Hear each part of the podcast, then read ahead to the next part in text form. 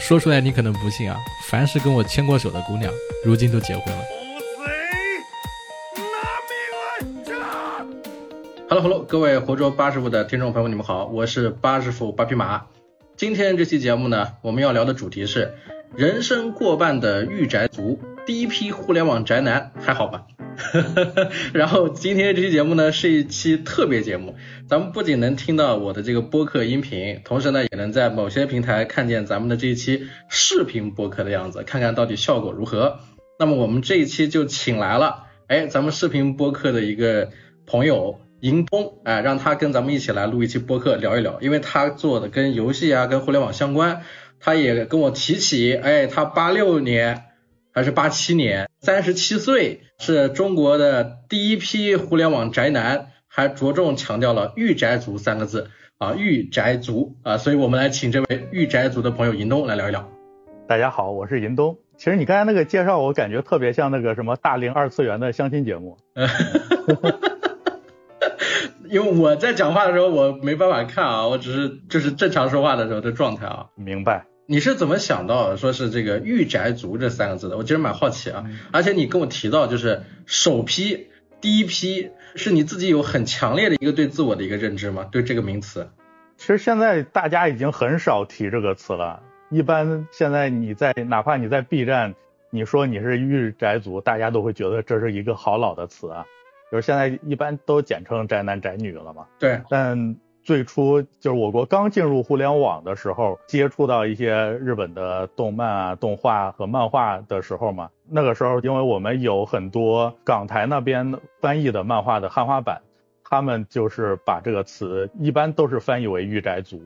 就是听起来还挺高大上的嘛。日语来简写就是 otaku。或者说是日本，你在日本动画里经常看到就是自宅警备队嘛，嗯，对，大概就这么一个意思。之所以说首批吧，其实这个就比较简单嘛，就是因为上网早呗。嗯，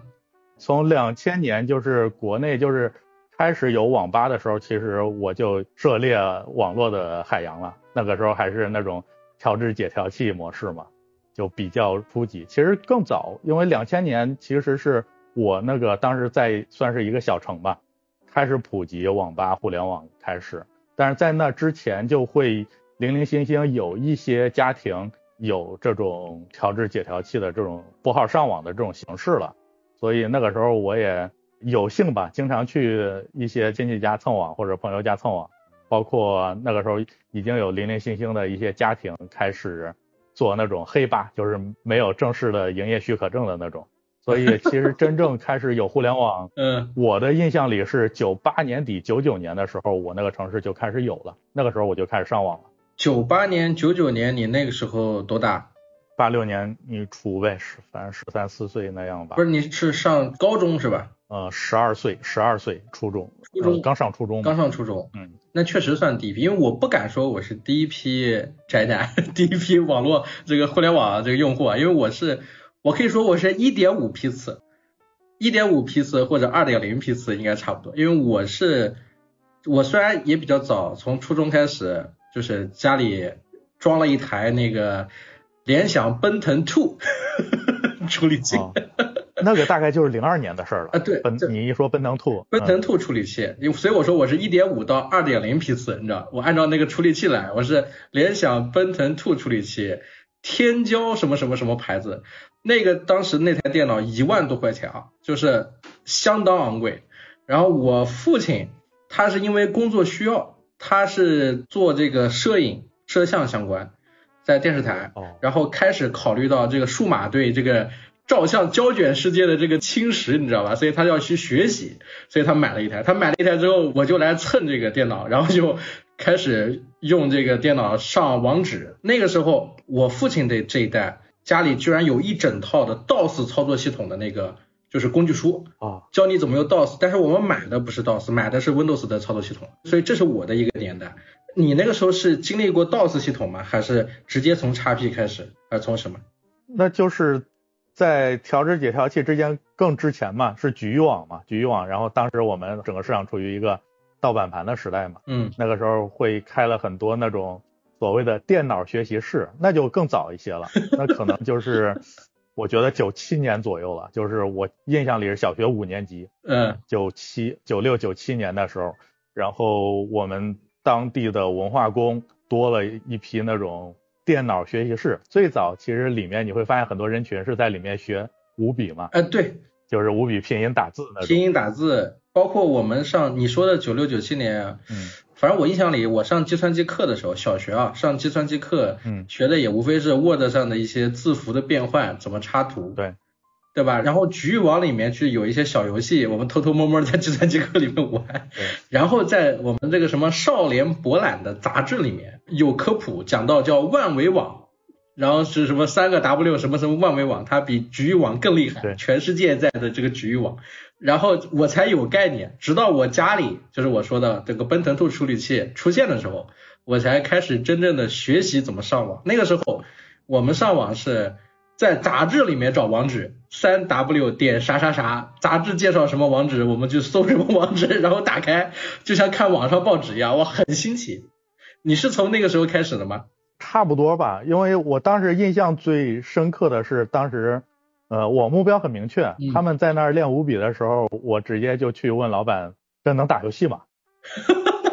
老板说能，我说有，都有什么游戏？他说有毁灭公爵，有红警。嗯，然后我当时印象特别深刻的是红警那个标，它那个标上是呃一个红色的标，旁边写了一个九五。嗯，对，嗯，所以我印象里第一次有这个概念的时候，它虽然是一个局域网的环境嘛，但是应该是九五年底，那是我第一次就是接触 P C 电脑。所以御宅族或者说网络冲浪的这种宅男，应该还是从沉迷网络，在网上打游戏为主要人群，可以这么理解吧？嗯，那就比较稍微靠后一点了，就是真正意识到自己比较宅的时候，就已经偏就是就像你说的高中后半段，然后到上大学的时候，嗯，就发现可能跟主流的，你包括上大学的时候一些社交圈啊，我发现自己有点格格不入，就是融入不进去。嗯，主流社交圈是是在干嘛？很多了，也有就是往学生会努力的、嗯、入党的那种，唱歌的，还有一些就是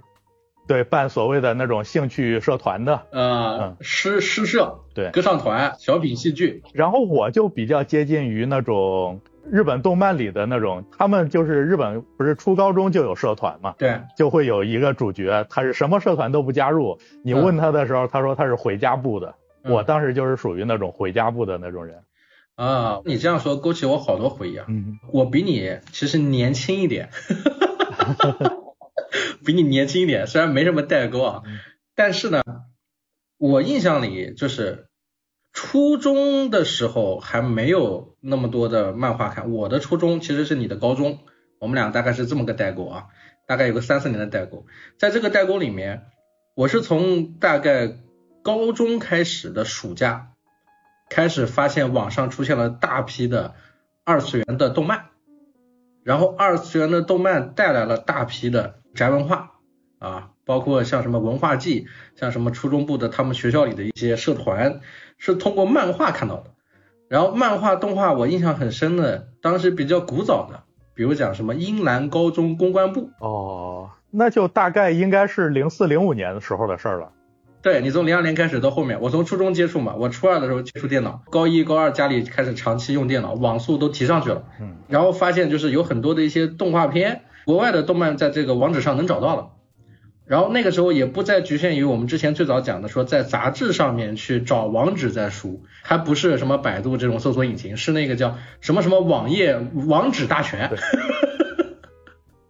然后通过网址大全一个一个关键字去搜，对吧？上面有那关于动漫什么的，然后点进去发现了很多很奇怪的网站。那个时候没有监管，那个时候有很多的想看什么看什么，也不知道从哪里来的。为什么我说我跟你聊的时候，你讲到这个话题我特别感兴趣，讲到首批互联网宅男，因为上一个跟我这么说的人是我前几年的一位嘉宾，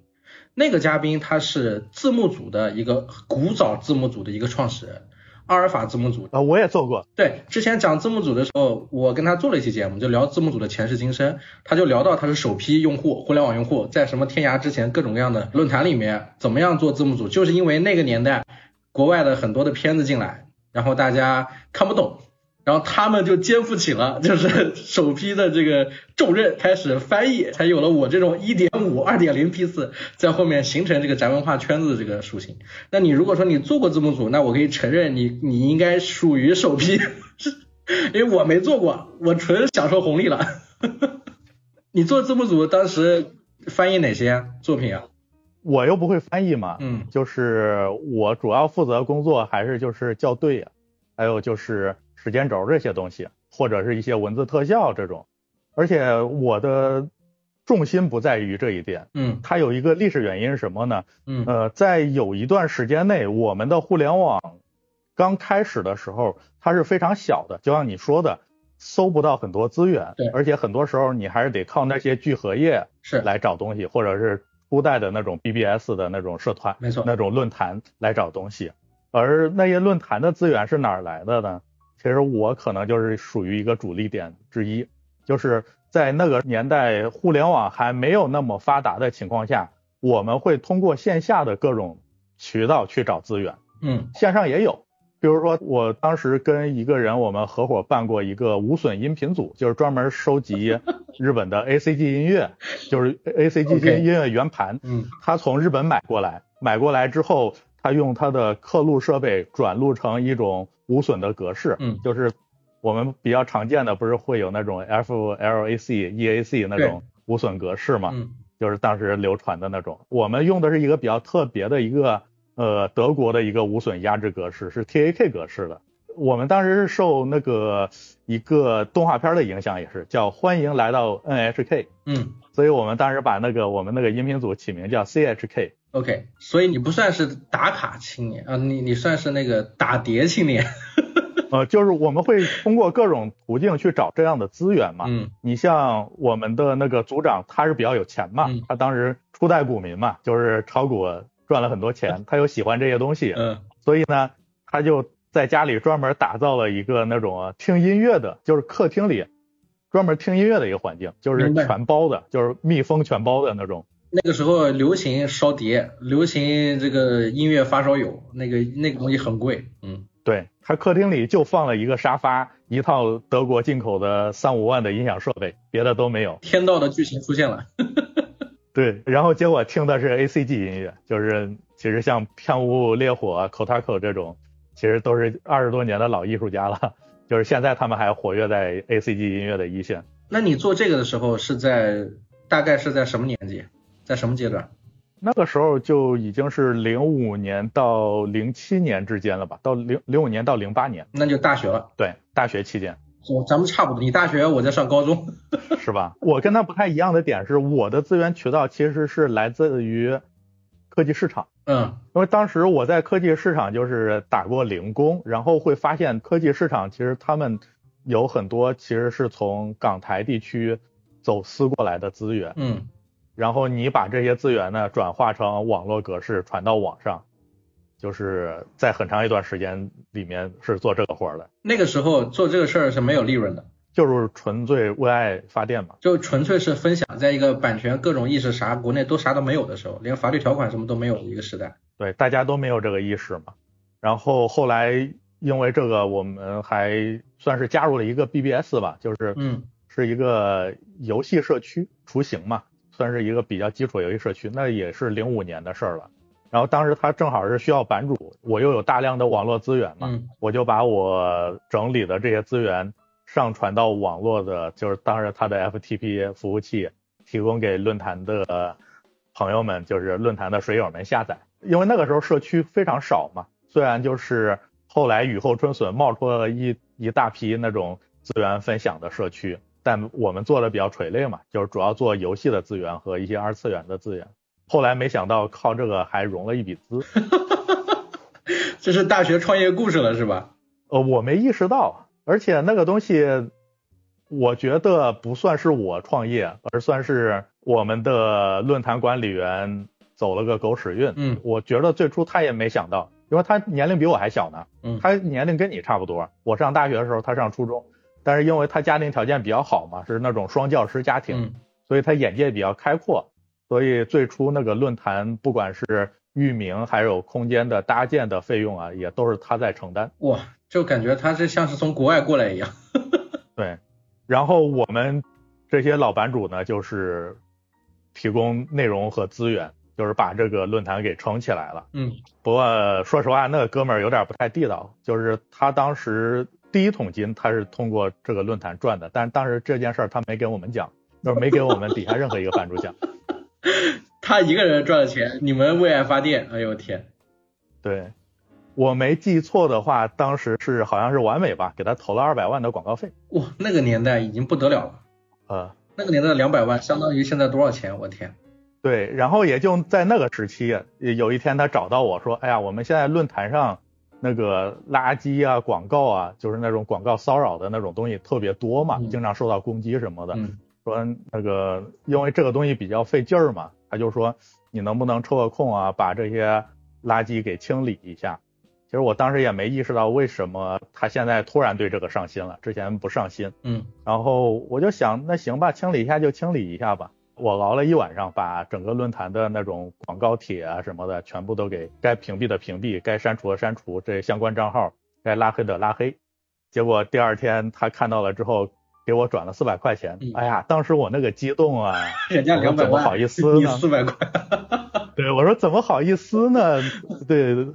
当时可不好意思了。嗯，然后后来就是这个论坛就是又融到了一笔比较大的资金，一个 B A T 级的公司投了一千万。嗯，呃，他当时有叫我嘛，说那个你来就是我们一起工作吧，毕竟这个社区也有我的一份嘛，所以我当时也没想太多，我二话不说就过去了。其实那个时候比较单纯嘛，就想着兄弟义气嘛。嗯，其实当时我在我的原公司已经快升主管了。嗯，然后过去了发现还得从头做起，就感觉多少有点不太划算。嗯，所以你的御宅的这个生活，或者说互联网冲浪生活的这个经历、嗯、是跟你在互联网上有所发展才能够一步一步的就是在做这个事情，就没有被其他的就我们叫现充的生活所影响，所以一直扎根，注意力都在这个互联网上，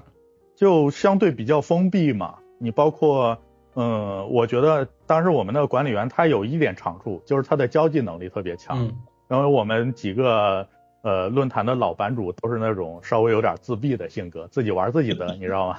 嗯，但是在社区会比较活跃，比如说我如果发个什么资源，下面有那种就是水友就是说哎呀谢谢大佬就是发资源什么的、嗯、我基本上能回的都给回了。嗯，那个时候就是状态最好的时候，我平均一天回复上千条。那你有有大概感受过你年轻时期平均上网的在线时长是多长时间吗？甚至不分日夜了，一直在熬夜是吧？对，因为大学有一段时间我就没去上课，我就一直在寝室。那是什么在勾着你往前走？又不赚钱，纯粹是爱好，享受当版主的那种，就像我们当网红的那种感受，说有很多人喜欢你，有存在感，是就完全是为了这些东西，精神需求。多少还是有点个人家庭原因，因为我家里是那种相对比较严格封闭的家庭嘛、嗯、封闭到什么程度呢？我当时活到十六岁了，我们当时那个城市的主干道那条路叫什么名字我都不知道。你你上学来回可以想象，你上学来回是走读吧？不是寄宿学校吧？对，走读。那走读你怎么会不知道你家门口的路呢？不是，是我们那个城市的主干道叫什么名字，我不知道。哦，为什么？是父母不想你出门吗？还是说父母担心你保护你过重？没有，这个可能有点特殊了，因为可能跟大多数家庭还是有点区别的。我母亲去世的比较早，而且她活着的时候她的脑子多少有点问题。嗯。呃，所以其实他在我十二岁的时候就去世了。我爸的话，他本身也是个残疾人嘛，嗯、他其实就是他也不是太能顾得上我，我觉得他能顾得自己就不错了。所以我从小是寄养在我姥姥，就是我外婆家里的。嗯嗯嗯。但是老年人那个习惯你就知道嘛，他晚上六点他就锁门了，他就锁门上床睡觉了。就是听你说了这一段，我感觉我家庭跟你的情况也差不了太多，是吧？对，只是你说的这些都是有一个比较具体的词去框架在这里了。我虽然家庭情况也差不多，我也是，我是父母离异，小时候在爷爷家里住，高中在我父亲家，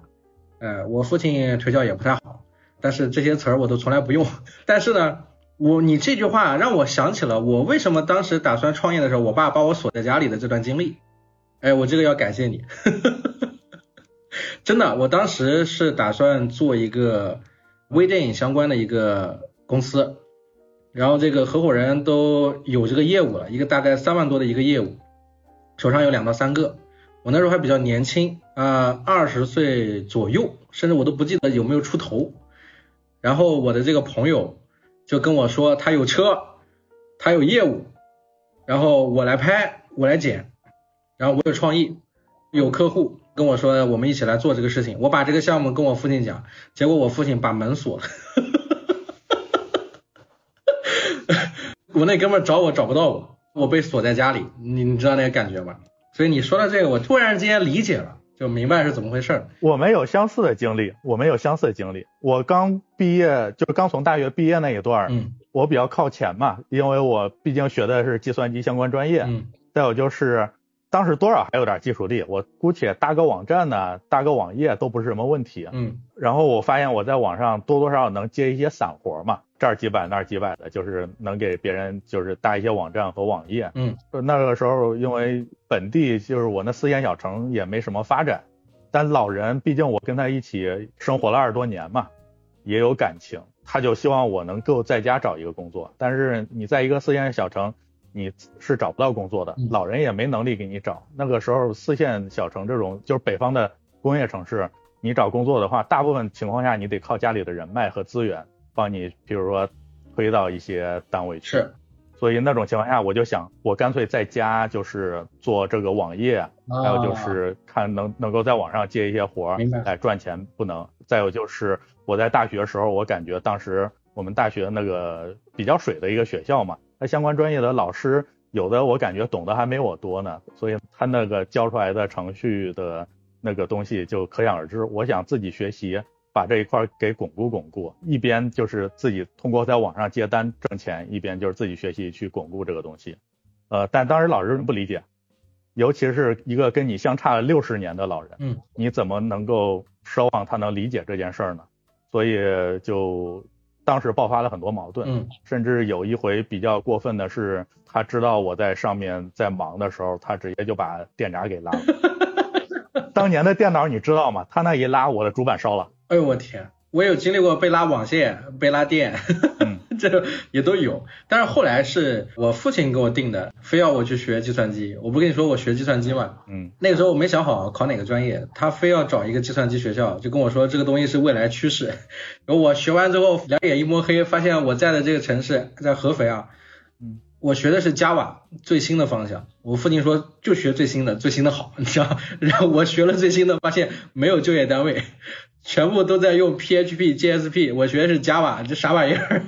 就是说什么吧，嗯，一旦你的父辈，就是你的长辈，他是管你各方面的那个人嘛，嗯，角色，他是一个比较强势的人的情况下，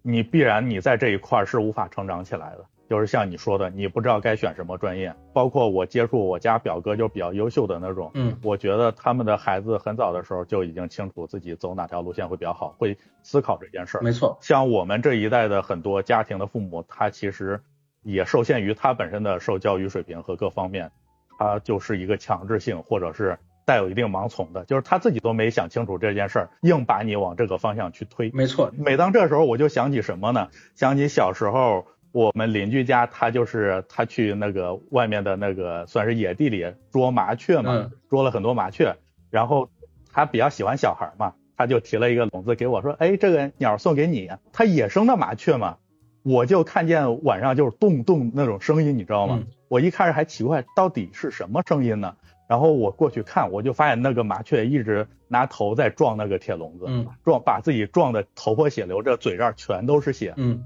啊，当时我很着急，但是是小孩子嘛，又不懂这个东西该怎么解决，但是就是心里又不舍得把它给放了。后来就是经过了一晚上之后，就挣扎一晚上之后，就觉得实在接受不了了，我就把笼子那个门给打开了，想把它放走嘛。然后我就发现它就头破血流的静静站在那儿，就不愿意出去了，它也不飞出去了。其实它精神上的自由已经被你剥夺走了。对。就这个鸟已经从一个野生的独立的鸟变成一个被拘束起来的一个形态了。是，特别是在它幼小时候，那个时候如果你限制了很多规矩，它不一定长大之后能够突破这个东西。嗯，说的有点沉重啊，但是也侧面聊到我想问的那个主题，就是互联网发展对我们现在这个中年人的影响是什么。我觉得这个影响不是一个坏的影响，你刚刚讲的这些相当于是在从侧面说它是一个好的影响，是一个正面的影响，给了你一个对生活的一个出口，是吧？对啊，所以因为是有了这个出口，所以才一直坚持走到现在，包括你现在在这个上海的这个公司里跟我们在聊，就是那个话题嘛、嗯、虽然我是笼中鸟，嗯，我不愿意走出那个笼子，但是人类最大的幸福，或者说是我们得益于互联网，得益于科技最大的进步，就是你哪怕一直在笼子里待着，你也能够看到外面各种各样就是新鲜的知识。其实最快乐的一段时间就是从零五年开始、嗯、那种情况下你就会发现你就像一块海绵一样在不停的吸纳各种知识。是，相对而言可能学校的课程对我来说就太枯燥也太窄了，而且呃，我感觉说不好听就是野鸡大学嘛。嗯，大学的那些老师他们接收新事物和吸收新事物的能力没有我快，所以他们讲的课程上的一些很多东西，我发现我在网上就是看过很多东西之后，我发现就已经淘汰了，已经过时了。嗯，但是他们还在按部就班的在讲，我就觉得很不合适，所以后来我就干脆就不去上课了，我就天天的待在寝室里学习各种知识，当然也看各种东西了，包括动漫、漫画、听音乐、看电影、看书。就是有时候实在是因为有一个考勤底线嘛，我如果一直不去上课，到了那个底线值了可能会被警告或者是被开除嘛，所以有些课我还是会去上。那个时候我可能就带别的书，世界名著啊，或者是以前想看的书，但是在家里的时候也不准看，因为我在家的时候老人就只准我，他识字的，我那个老人是识字的。嗯，就完全没文化也不可怕，就怕这种有点文化觉得自己很有文化的这种、嗯、他识字的情况下他就只准你看教科书、嗯、我别的任何的课外书一律没有，一旦被他发现他要么就收了，要么就直接给我扔了。所以你就成了被迫成为一个网瘾少年，去网吧了是吧？去网吧跟别人不一样，我们通常说的去网吧是沉迷游戏，对不对？对，我能熬夜看 One Piece。我还能熬夜就是下，因为网吧速度比较快嘛、嗯、我有时候也得下载一些资源嘛。我当时咬牙缝攒出了八百块钱、嗯、那是零四年啊，攒出来了八百块钱买了一块移动硬盘 四十 G 的。哇，当年 四十 G 的三星的移动硬盘卖八百，你想想，去网上下载一些音乐资源。我当时印象最深刻的是有一回跟同学他们去打夜市，打通宵嘛、嗯、我们那儿都是叫打夜市，去网吧他们都在那玩游戏、嗯、可能当时是玩什么梦幻梦幻西游。嗯，梦幻西游，玩梦幻西游的比较多，我很多年。嗯，我在那熬夜下音乐刷论坛。我当时印象最深刻的是我下了马修·连恩的全套专辑。嗯，你讲半天全是工作啊，都是当版主在做的事情啊。对，所以就是可能还不太一样，就是跟那种沉迷游戏的人可能还不太一样。因为我本来想问你，就是说你分享一些你玩的游戏啊。昨天我问你的时候，你说到《英雄无敌三》，我知道这个游戏，但是这游戏都是七零后就就已经有了嘛，然后八零后、九零后才到无敌三这个阶段嘛。你说那个游戏已经非常非常老，都不下于你跟我说你玩《帝国时代》。对，九八年的游戏嘛。呃，对。然后我其实下一个问题是想问，比如说分享一下宅家的一些游戏啊，一些相关的东西。我那个时候算网瘾青年，因为我当时去网吧的原因是因为被一个同班同学，一个坏小孩带去玩那个叫传奇三，热血传奇，传奇世界，就是玩这个游戏。你说的梦幻西游这个跟传奇应该是同一个时代的东西，可能有误差，但是应该差别不大。我印象特别深，我网瘾到什么地步啊，就是我中午回家很快的把饭吃完，我吃完饭之后我就撒谎，我说我有事情要去学校，忘带什么什么东西了，我就直接走了。我走了之后，其实我不是去学校，我转头就到我们那个，我们当时是在一个厂区小学，我就从厂区出来，直接走到那个厂区外面的一个郊区农村，农村里面有那个黑网吧，然后进去，我记得印象特别深，五毛还是一块钱一小时，然后我们在里面我就玩两个小时。我没那么多钱，我就玩两个小时，玩两个小时看看时间都快迟到了，然后才赶紧从黑网吧里出来往学校赶，然后赶到最后一分钟到达学校，这是我印象最深的一次时间。还有过就是为了玩传奇世界抽那个点卡时代，我们居然边上的一个网吧有警察跑到那网吧里去了，然后有人从二楼跳下来了，我们听到了之后，然后那个老板让我们赶紧走赶紧走赶紧走，然后我们一群人就赶紧跑，那时候还在上初中，初二还是初三，你知道，就是在那个阶段。所以说到网瘾啊，说到互联网宅男啊，说到御宅，主要就是我的理解一直都是，就是在网上面有网瘾的、玩游戏的、看一些日本动漫的这些这这些人。然后还有一点就是宅这个属性，就是在家里不出去，或者只为了上网，其他没有什么社交活动。但是你给我的感受就，它不是局限在御宅族啊，我觉得它就还是一个正常的互联网的一个冲浪爱好者。然后是互联网改变了你的生活，对你做出了很多正面的影响，我觉得这是一个不太一样的一个东西，是给到我一些特殊点的。那比如讲我们现在聊到这个话题，就是之前咱们聊说疫情那两年你觉得你不是特别痛苦的，因为你觉得在家里能做很多事情，我们就来聊聊这个宅的这一点。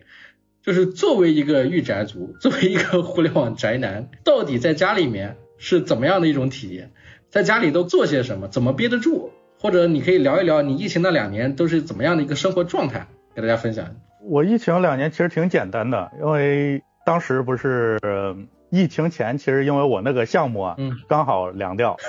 就你之前说的这个项目就是因为疫情凉掉的，跟疫情强相关，当然也跟一些中美局势的那种国际局势有有一定关系，嗯，这个说的比较大了，但是还真是有关系。凉掉之后呢，我当时在北京自己租的地方又待了一年，是因为我手底下有一些资源嘛，其实我还是有一些业务一直在做，所以倒是不用担心收入，收入是一直都有的。用我们现在播客圈的一个时兴名词，可以叫数字游民嘛。是数字游民，这个我也是今年大概三个月前才听北京的一个姐妹跟我说，嗯，她现在在做的很多兼职行业我也有听到，跟我们以前学网站的时候做的 S E O 有点像啊，就各种。因为你也知道嘛，创业项目是很累的，包括现在我们连线的这个产品、嗯、其实就是真的是很熬人的。你包括现在你看周日我也还在公司就是加班嘛、嗯、所以那个项目凉掉之后呢，就感觉多少有点心灰意冷，想休息一段时间，嗯，干脆就在家接业务，然后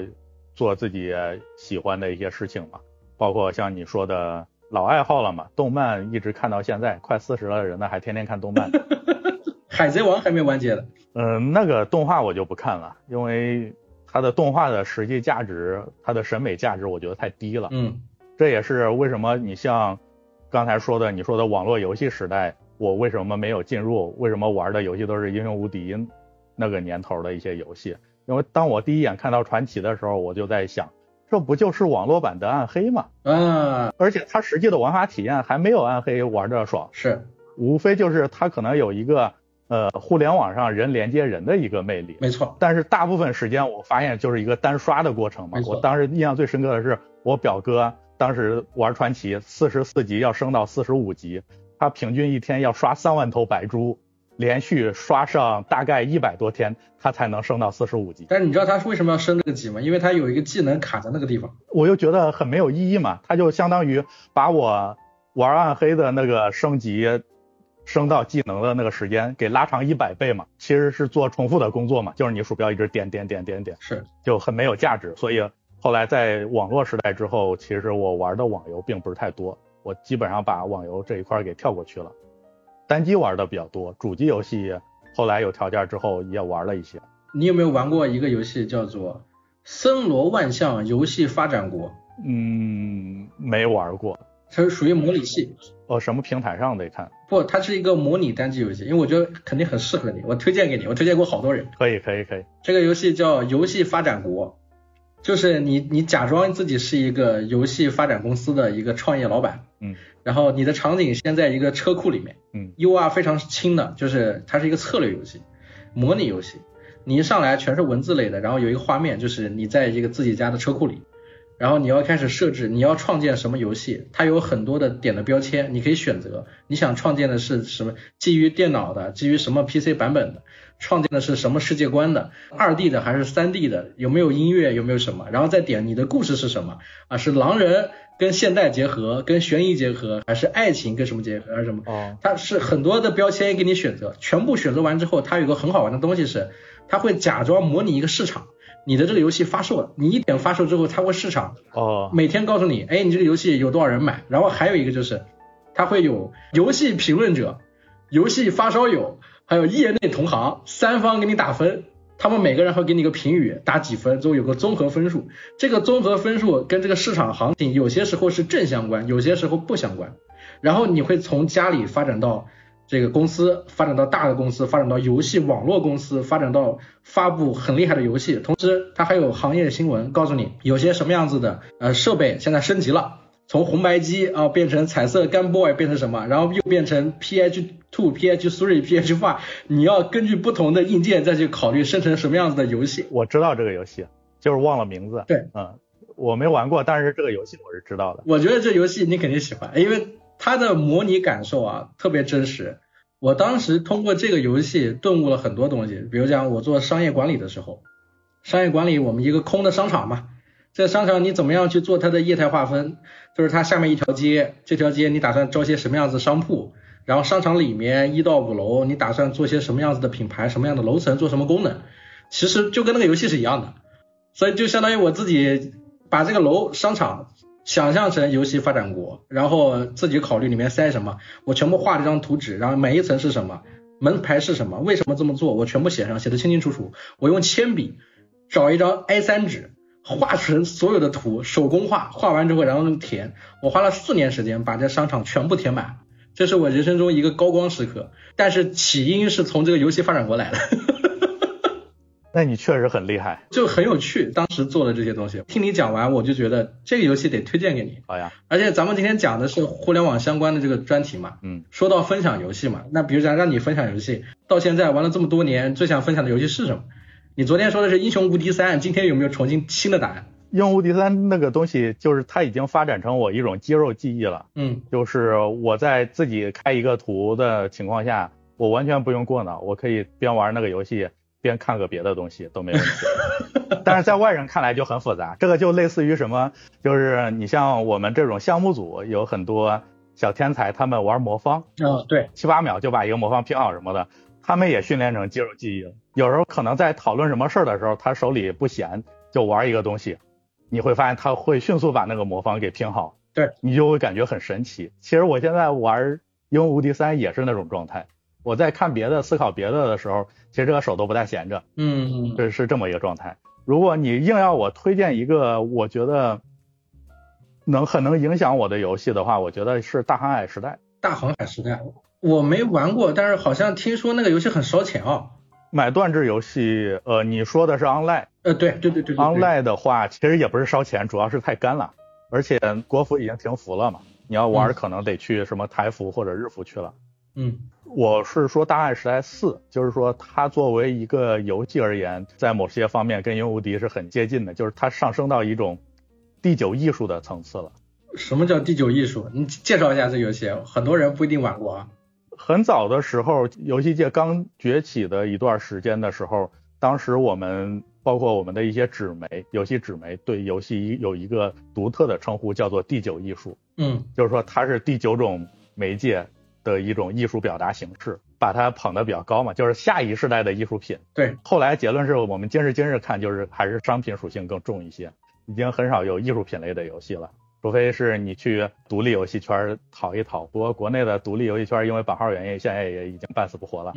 那个游戏它有一个好处是什么呢？我玩过之后，后来每当有一些时日，你在想一些事儿或者做一些重大决策的时候，你听到它的音乐，它的音乐非常棒，它音乐是菅野洋子作曲的，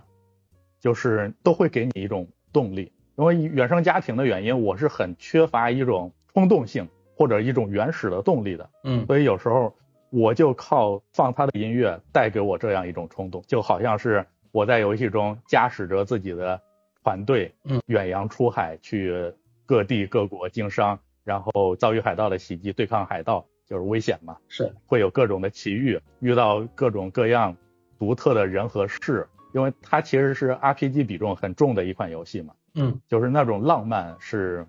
我觉得我前进下来的动力之一吧。啊，明白了。我觉得这个很多人听到现在能感受到，就是说通过互联网不管怎么样都是让自己能够实现精神上的一种遨游，然后能够有很广泛的信息的接入，激起自己的很多的一些，这个词应该怎么来形容，就是能够激发自己对外的一种求索欲吧。路漫漫其修远兮，吾将上下而求索吧。这个价值观不能上得太高啊，我们节目还要继续下去。后面一个问题，我觉得这个问题想问一问啊，在你这个疫情的这段时间里，就宅在家的这个过程里啊，因为现在你是在上海，就是在重新上班了嘛，嗯，在宅在这个家的过程里面，在这段时间你有过一些什么困惑吗？就是关于在家中生活的这个状态。我还是比较简单的，因为毕竟那个时候你出门也不方便嘛，嗯，呃，我也无所谓，我可以两个月不出门啊，只要我囤的就是各种吃的都够嘛，嗯，其实生活过得还是比较优雅的。我除了就是工作之外，就是会打打游戏啊，看看一些电影，看一些文章，包括知乎啊什么的，看一些行业内的一些动态啊文章。再有一点就是院子里种种菜。当然我一个人可能待的时间怕闷的时间比较久了，我有一个比较好的朋友，他是也怕我闷坏了嘛，就偶尔会到他周末不上班的时候，就是风控允许的情况下过来，就是来看我。因为我们那虽然是个小城市，但是是个老城嘛，就挺多那种腾笼架鸟的爱好的。你包括核桃的爱好，呃，就是他带我的，因为他是琴棋书画他都会。OK， 他家是个那种艺术世家。嗯，带我玩滑板，我这么一个三十大几的中年人，第一次学会了滑板，还挺有意思的。所以像我，我本来想提这个问题啊，你已经在聊到了，就是说。家人朋友怎么看待你的这个生活状态啊？就是你的朋友们也知道你是很宅的，叫是叫不出来了，天天在家里。呃，他们要是叫我出来玩，我也是很配合的。但我可能就是人数超过三个人之后，你就会发现我不如现在这么善谈了，就可能会比较沉默。我知道，我见到你的时候，我就感觉到了，你不是很想聊天。就是人多了不会，如果是像我们一对一，你会发现我话还蛮多的。那是一对一是因为我们在线上，还是说我们私底下见面？呃，私底下见面也还行吧。你别看我这个样子，我还是做过四年市场，其中有三年都是在做一个公司，一个游戏公司市场总监的一个位置，所以天天还是要接触大量的人的。嗯，所以你会发现我交流方面应该还可以，不是那种就是跟人第一印象不太一样，他会觉得御宅族不会应该是那种畏畏缩缩面对镜头不敢说话的那种，但你会发现我这方面可能会好一些，其实也是锻炼出来的，毕竟工作需要嘛。因为什么？因为我之前有列过一个选题，这个选题就是说那些在生活中失踪的人到底去哪了，或者他们在想些什么。因为我认识一个朋友，他是一个什么情况呢？他的微信头像就是一个简最简单的框，一个头，啥都没有，就是初始状态。然后他的名称也没有，他的朋友圈也没有，平时的生活就是他会让自己隐身，他是属于隐身在社会下的人。他除了正常工作工作上的交流以外，平时所有的日常私生活什么都没有，他是个隐身的人。然后我就跟他聊到这个话题，我说你为什么没有分享欲呢？你所有东西都不分享。他说我从不分享，他说我是一个很内向的人，为了工作才会怎么怎么样，其他时候都是非常内向的。他说我的生活状态叫做悟性自求，就是他自己向自己内心去求索，不向外去求。但是他跟我聊天的时候聊到这个话题，我就问他，我说我想做一个讲生活中的那些隐形人。然后他就跟我说，他说真正的隐形人我是不太乐意跟你去聊这个话题的，你找些能聊的人。所以讲到宅的时候，我一下就想到之前做的这个选题。还有一个原因是我跟你有很多生活类似的状态，包括之前我跟这个时而散步的那个主理人六一也做了一期节目，讲到一个话题，就是I人跟E人。当时你应该也听到我们讲的这话题啊，说这个I人怎么社交，是E人发现I人，然后带着I人去社交嘛。但是我回家之后又去测了这个荣格的那个心理学十六型，结果我发现我不是E人，我是I人。因为我自己以前也测过，就是人格的性格是流动的，它会从 E 流向 I， 或者从从 I 流向 E， 它是在某一个环境某一个状态下去确定它的性格。但是呢底层逻辑不太一样。这个当时那个六一老师说他觉得我是一个很外向的人，我说其实我是内向。为什么你觉得我外向？是因为我故意表现出来的外向，被训练过的外向，是因为我也是经历过很多事情，见过非常多的人，从小被逼着上台，所以就慢慢慢慢的，虽然很内向，但是一旦上台就会在那个状态里。就你刚刚讲的这些，我能感受到的是确实不太一样。就是我会觉得，哎，当我们在镜头里面一对一去聊的时候，你是能够侃侃而谈，甚至聊的很多话题不仅有渲染性，有故事性，还有知识性，而且觉得听上去也很舒服。那为什么会变成宅男呢？所以我就在想这个问题，你觉得宅男这东西是一个好的定义还是个坏的定义？就是以你自己来看，你觉得你自己该被归为比如说是宅男吗？就相当于大家对程序员的刻板印象一样，你不是程序员，但是你也在做互联网相关，你怎么看待这个话题？可能更多情况下就是还是从主观出发吧，你自己一个人待着的时候你会不会受不了？嗯，因为我也见过有一些朋友啊，你让他自己能够一个人安静的半个小时待着，他就会感觉很烦躁，嗯，然后就会去找各种人，要么是去骚扰各种人，打电话或者什么的。嗯，其实我还挺能理解的，因为我有一段时间也多少间歇性的陷入过这种状态。嗯，后来就是也可能随着年龄的成长，也可能是经历了一些事儿之后，就会发现自己就是越发的安静了吧，自己一个人就是待着觉得挺好的。因为其实你真正做事的话，你会发现你一天做不了太多事，是你哪怕在家，你只要你还有经济上的那种就是工作之类的，其实光工作也得占你大半天的时间，然后剩下的时间你也无非就是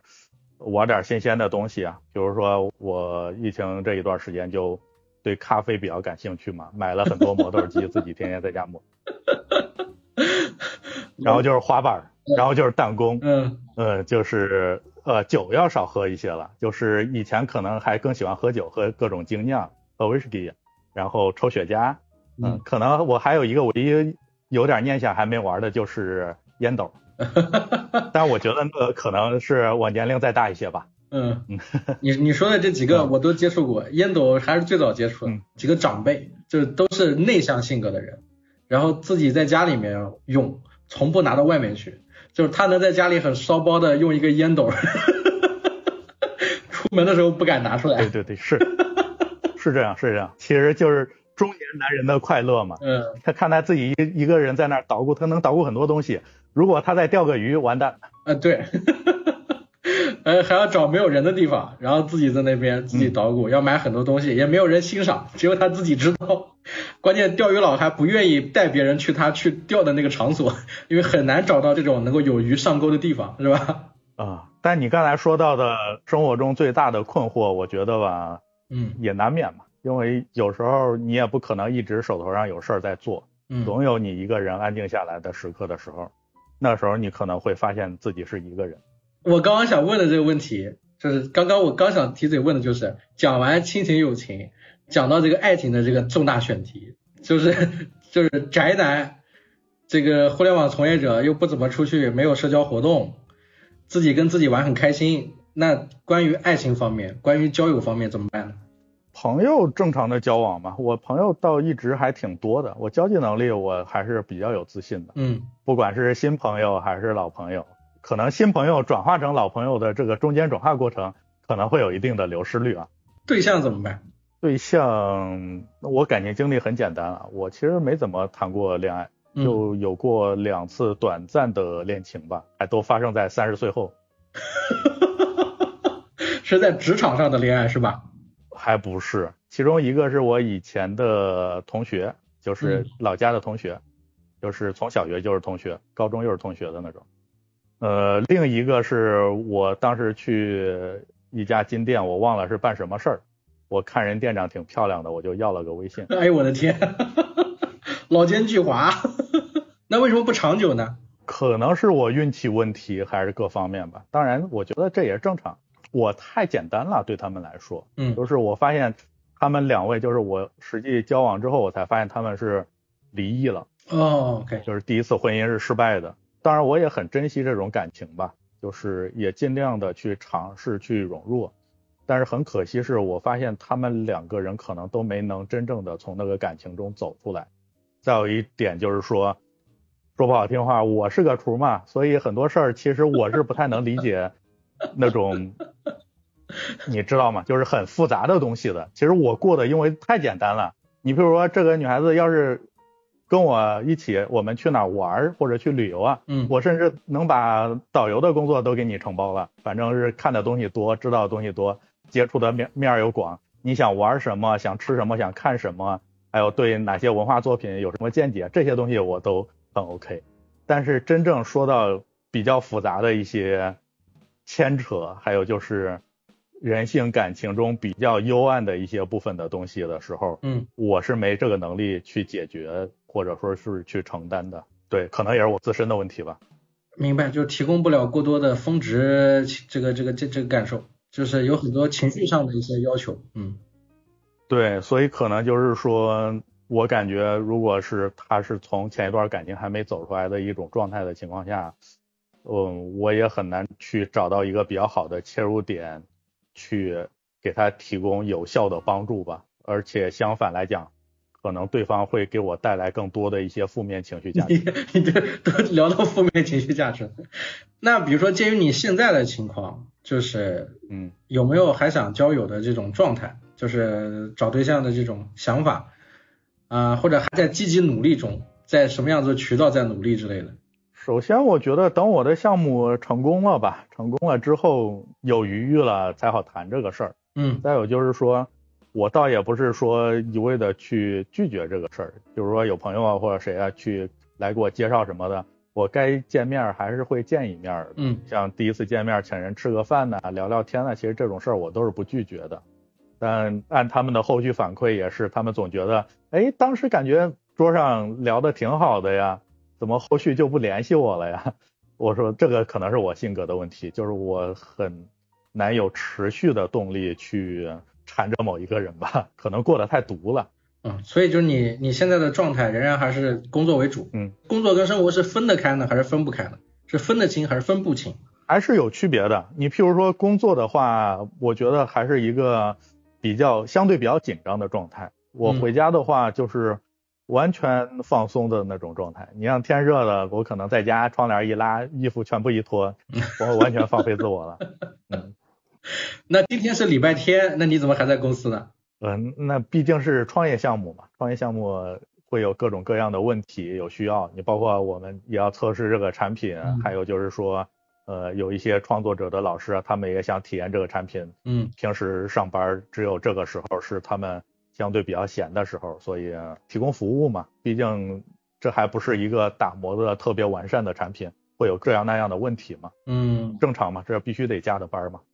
哎，那我们最后一个问题啊，嗯，就是你怎么看待，比如说现在这个互联网状态或者这个生活环境对宅男、御宅族或者说对程序员呀、互联网工作者的一些影响，你有没有一些比如说特殊的感受？我们做这个主题讲的是关于互联网影响的这这一代人他的一个生活曲线嘛，我是受影响的一代，你也是受影响的一代，呃，我中间有过阶段是很宅、御宅，天天在家，天天刷动漫、刷网文，全经历了所有互联网时期的那个起伏，从奔腾二开始。那比如说你身边的这一代人，你见到的这些，你们这个群体有没有一些不同的或者有意思的事情可以分享的？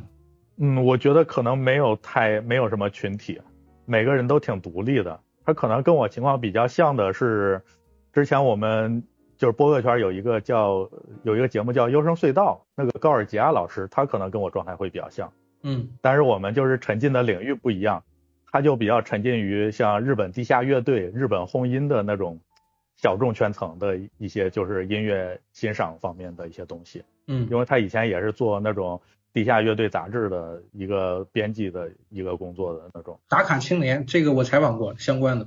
我的话可能是沉浸在另一个领域，就是大家都是在自己的垂类分支里，嗯，可能唯一连接的方式和机会也就是通过互联网吧。嗯嗯。至于你说对现在的看法，说实话近两年确实会压力会更大一些，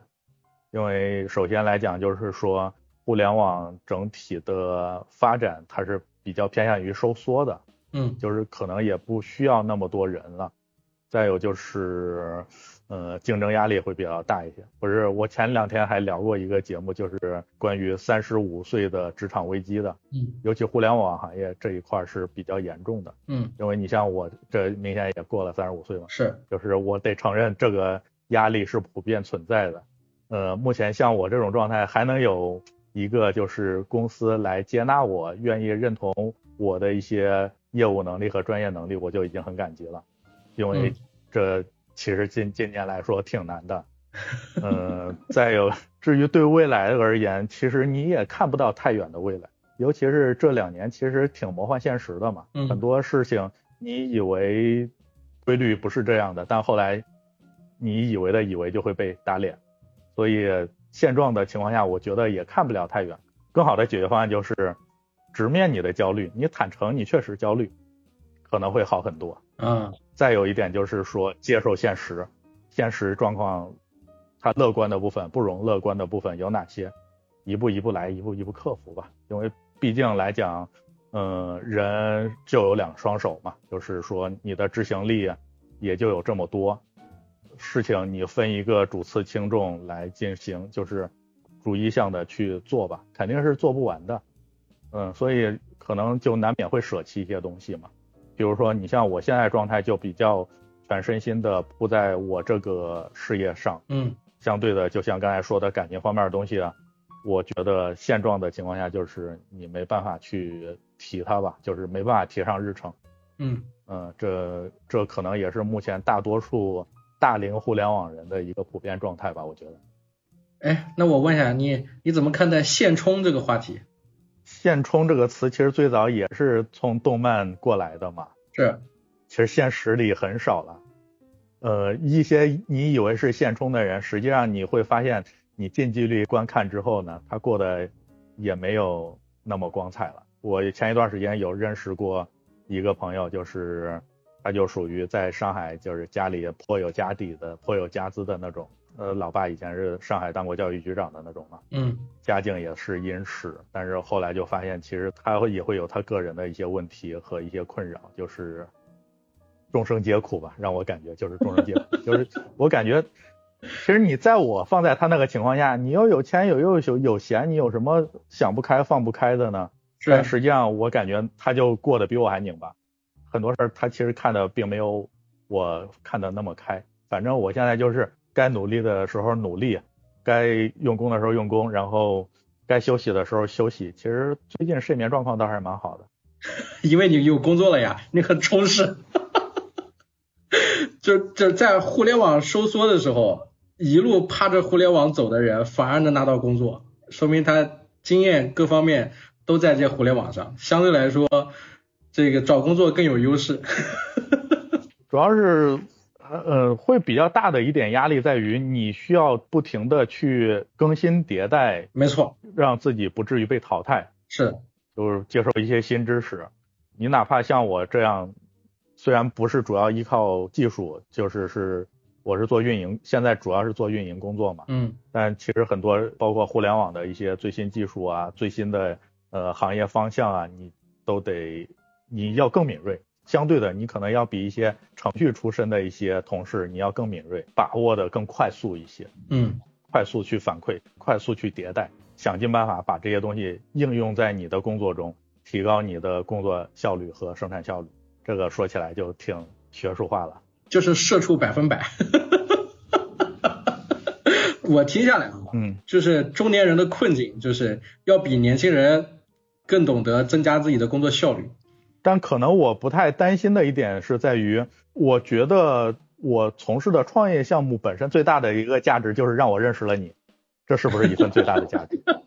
好，谢谢尹东老师，最后这句话让整个节目点题了，对，升华了，活捉八师傅了，节目要结束了。好，最后推荐一首歌，你昨天推荐我那首歌是吧？为什么推荐那首歌？因为它的歌词的描绘呢，挺像我大部分时候的一个成长的一个心境的。最早我听到这个歌也是当年一部比较早的动漫，是高桥留美子老师的《相聚一刻》，当时的 O P 就是这一首歌。这歌歌名说一下。 Alone Again， 呃，后面还有个括弧 Naturally。 就是怎么说呢，呃，中文来讲就是自然而然的回归孤独吧。啊、哦，你看你推荐的歌跟你本人所感受的气质也有点像，那我们就在这首歌结束本期的节目啊！谢谢尹东老师，谢谢巴师傅。好，今天这期节目就到这里。然后想要联系我到我们的播客一起来采访的朋友，可以加我们的联系方式王爷五幺 W I N G Y E 五十一 找到我啊。同时在我们的详情页也会写清楚相关的一些介绍。我们下期再见。